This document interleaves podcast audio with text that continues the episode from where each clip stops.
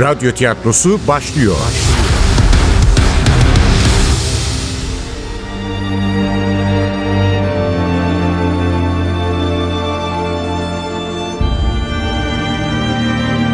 Aşkımız eski bir roman. 5. bölüm.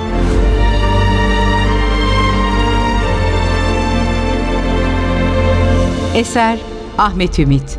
Seslendirenler Başkomiser Nevzat Nuri Gökaşan, Ali Umut Tabak, Zihni Bey Hakan Vanlı, Hugo Onur Kırış, Efektör Cengiz Saral, Ses Teknisyeni Berfin Saltanat Çubuk, Yönetmen Ogün Yağcı.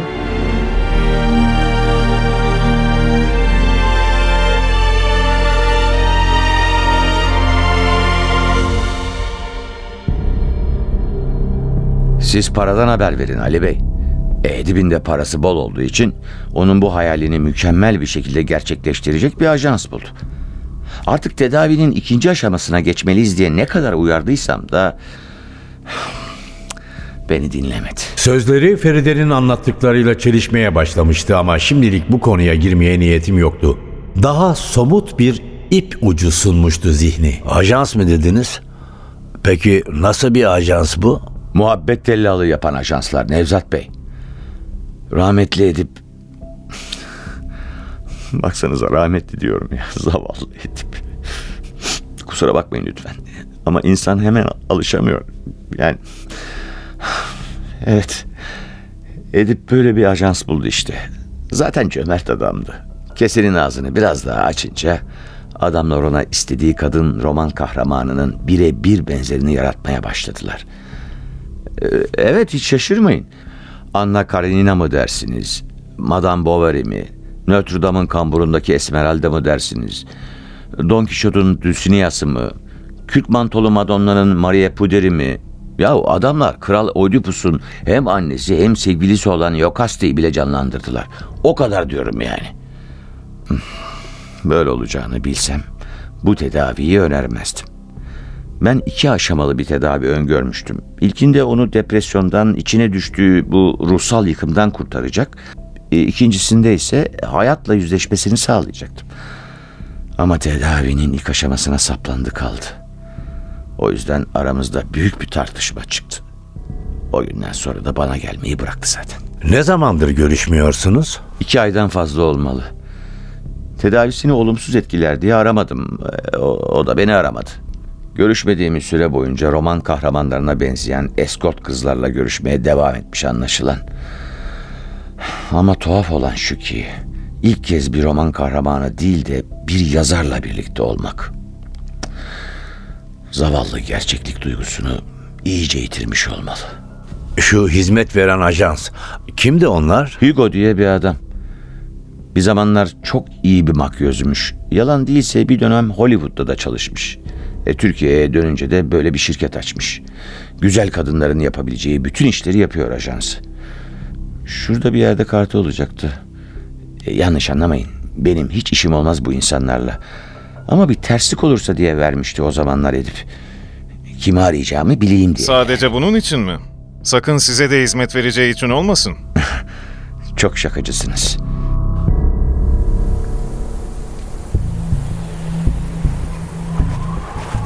Zihni hoşgörü Japon balıklı akvaryumuyla baş başa bırakarak sokağa çıktığımızda kar başlamıştı.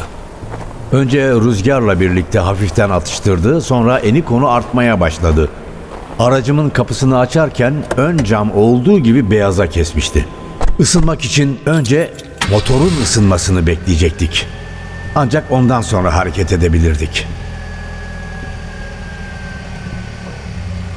Hugo Mutluluk Merkezi Etiler'de bir apartmanın giriş katındaydı.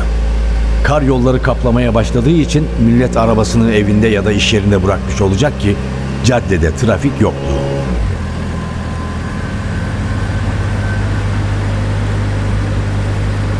Benim emektarı kolayca binanın önündeki boşluğa çektim.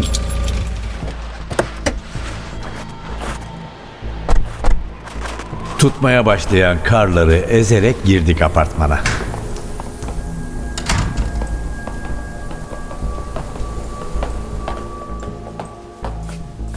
Ali zile bastı. Yanıt veren olmadı.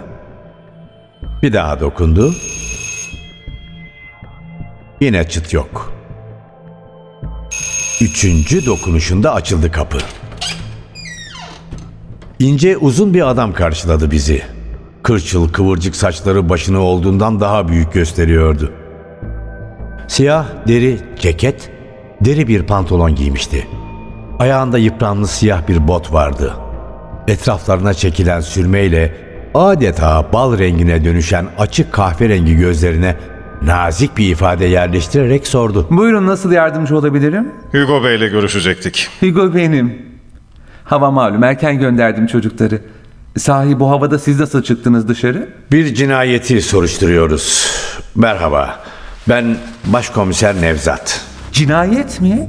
Ne, ne cinayeti? Otursaydık daha rahat konuşurduk. Ah özür dilerim tabii tabii. Şöyle buyurun. Cinayet falan deyince Kibarca yana çekildi. Koridorun sonundaki salonu gösterdi. Bahar çiçekli duvar kağıtlarıyla kaplanmış dar koridordan geçerek her biri ayrı renklerde altı koltuğun yer aldığı geniş salona girdik. Duvarda Andy Warhol çakması devasa bir pano asılıydı. Panodan 12 adet rengarenk Merlin huzurla gülümsüyordu. Panonun önündeki beyaz koltuğa oturdum. Ali de soldaki turuncuya çöktü. Hugo ise yüzünde gitgide derinleşen endişesiyle karşımızdaki kırmızı koltuğun ucuna yerleşti. Edip Kelami Bey dün gece yarısı öldürüldü. Edip Kelami, Edip Kelami. Bilmezlikten gelme. Senin müşterinmiş. Ay niye öyle söylüyorsunuz? Çıkaramadım. Kimmiş bu Edip Kelami? Roman kahramanı kılığında kızlar yolluyormuşsun ya adama. Doktor Jivago. Biz ona Jivago diyorduk. Siz Doktor Jivago'dan bahsediyorsunuz. Hüzün gözlü adamdan. O mu öldürüldü? Ama niye? Kim öldürmek ister ki o güzel adamı? E biz de onu bulmak istiyoruz. Sizin bu konuda bir bilginiz var mı? Yok. e, Yok nereden olsun? Cinayetle benim ne alakam olabilir? Agatha Christie kılığına girmiş bir kadın tarafından öldürüldü. Agatha Christie mi? Şu bildiğimiz polisiye yazarı mı? Ta kendisi. Hiç Agatha Christie kılığında birini yolladınız mı ona? Hayır zannetmiyorum. Öyle bir makyaj yapmadım. Evet kızların makyajlarını ben yapıyordum. Giysilerini de ben seçiyordum. Agatha Christie ha? Yok öyle bir makyaj yapmadım. Hmm. Bir dakika bilgisayarıma bakayım. Orada hepsi var. Evet. Kızlarımın girdiği kılıklar işte burada. Evet. Doktor Jivago'nun Lara'sı, Mecnun'un Leyla'sı, Uğultulu Tepelerin Catherine'i, Drakula'nın Mira'sı, Büyük Umutların Estella'sı, Selvi Boylum Al Yazmalım'ın Asya'sı. Daha birçok roman kahramanı gönderdim ama hiçbir yazarı yollamadım. Hayır gelin siz de bakın isterseniz. Agatha Christie yok listede. Ali gözlerini kısarak ekranı incelemeye başlarken o arada Hugo alaycı bir dille konuşmayı sürdürüyordu. Kadın güzel değil zaten. Agatha Christie diyorum. Kim ona benzeyen birini ister ki? Evet, burada Agatha Christie yok. Şundan bir çıktı versene bize. Tabii veririm ama benim kızlardan hiçbiri Agatha Christie kılığına girmedi. Bundan eminim. Hem bizim cinayetle ne alakamız olur canım? Biz insanlara mutluluk sunuyoruz. Niye bu işi yapıyorsun? Sevdiğim için. Parası da iyi. Niye soruyorsunuz ki? Soruyorum çünkü bir p***in duygularını merak ediyorum.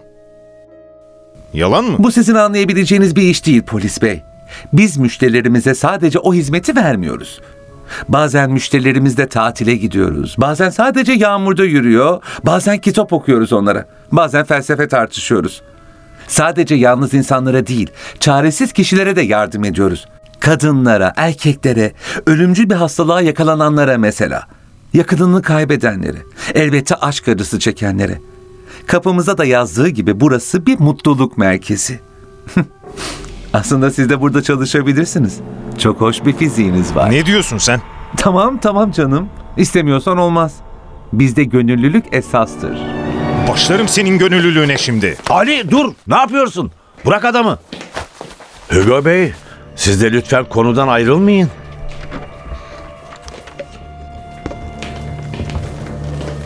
Alın başkomiserim işte hepsi. Bütün liste burada.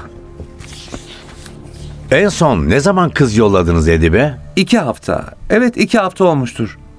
Zaten ayda iki kez hizmet isterdi bizden. Ama kız değil. Düzeltiyorum Nevzat Bey. Roman kahramanı yollardık ona. Bütün gelişmiş ülkelerde bu alanda hizmet veren ajanslar gibi son derece saygıdeğer bir kuruluşuz.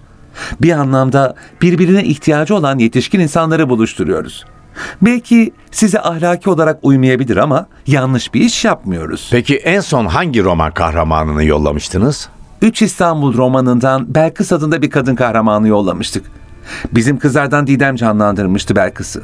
Fen fatal kadınlardan. Çok da benzemişti Didem. Yazarı Mithat Cemal Kuntay görse eminim gözlerine inanamazdı. Nerede bu Didem? Paris'te geçen hafta sonu gitti. İki gün sonra gelecek. Ya siz aklınızı mı kaçırdınız? Didem gibi bir kız niye öldürsün Edip'i? Üstelik adam dünyanın en cömert müşterisiydi. Yani mutlu oldu mu mutluluk saçardı. Peki siz en son ne zaman gördünüz Edip'i? Nevzat Bey bende insan öldürecek surat var mı? Rica ederim. Ömrümde sadece iki kere gördüm adamı. Sonuncusu da üç ay önceydi.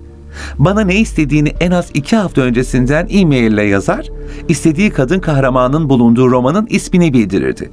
Ben de kitabı okur, söz konusu kahramanı canlandıracak kızı bulur, giysilerden konuşma tarzına kadar saatlerce çalıştırarak buluşma gününe hazırlardım. Buyurun bilgisayarım burada birlikte bakalım. Bütün bilgiler orada.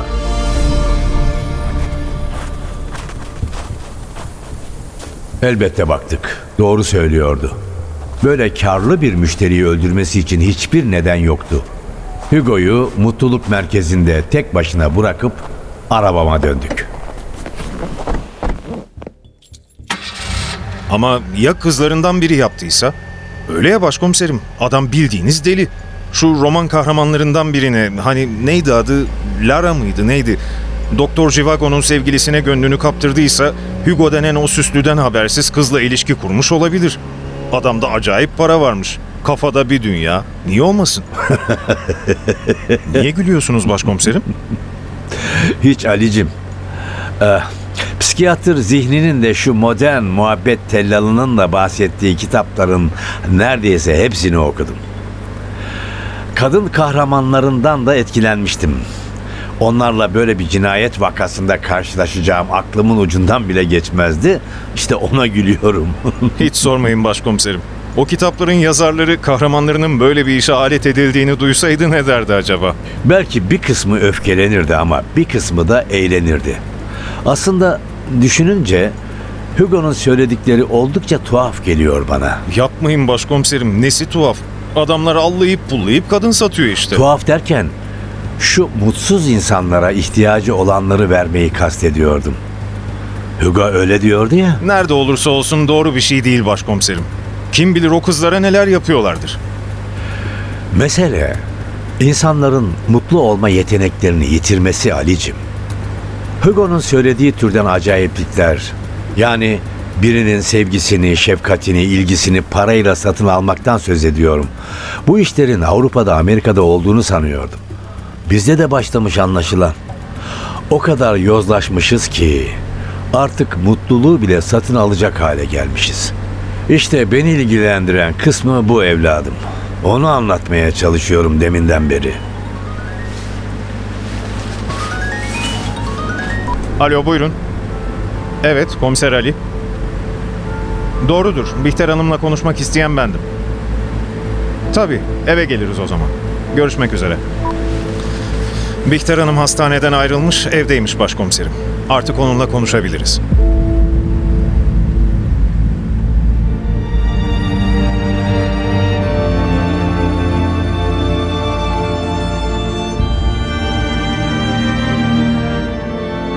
Aşkımız eski bir roman.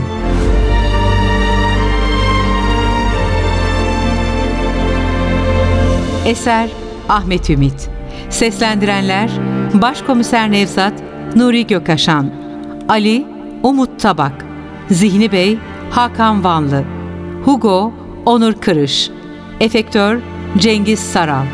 Ses teknisyeni Berfin Saltanat Çubuk. Yönetmen Ogün Yağcı.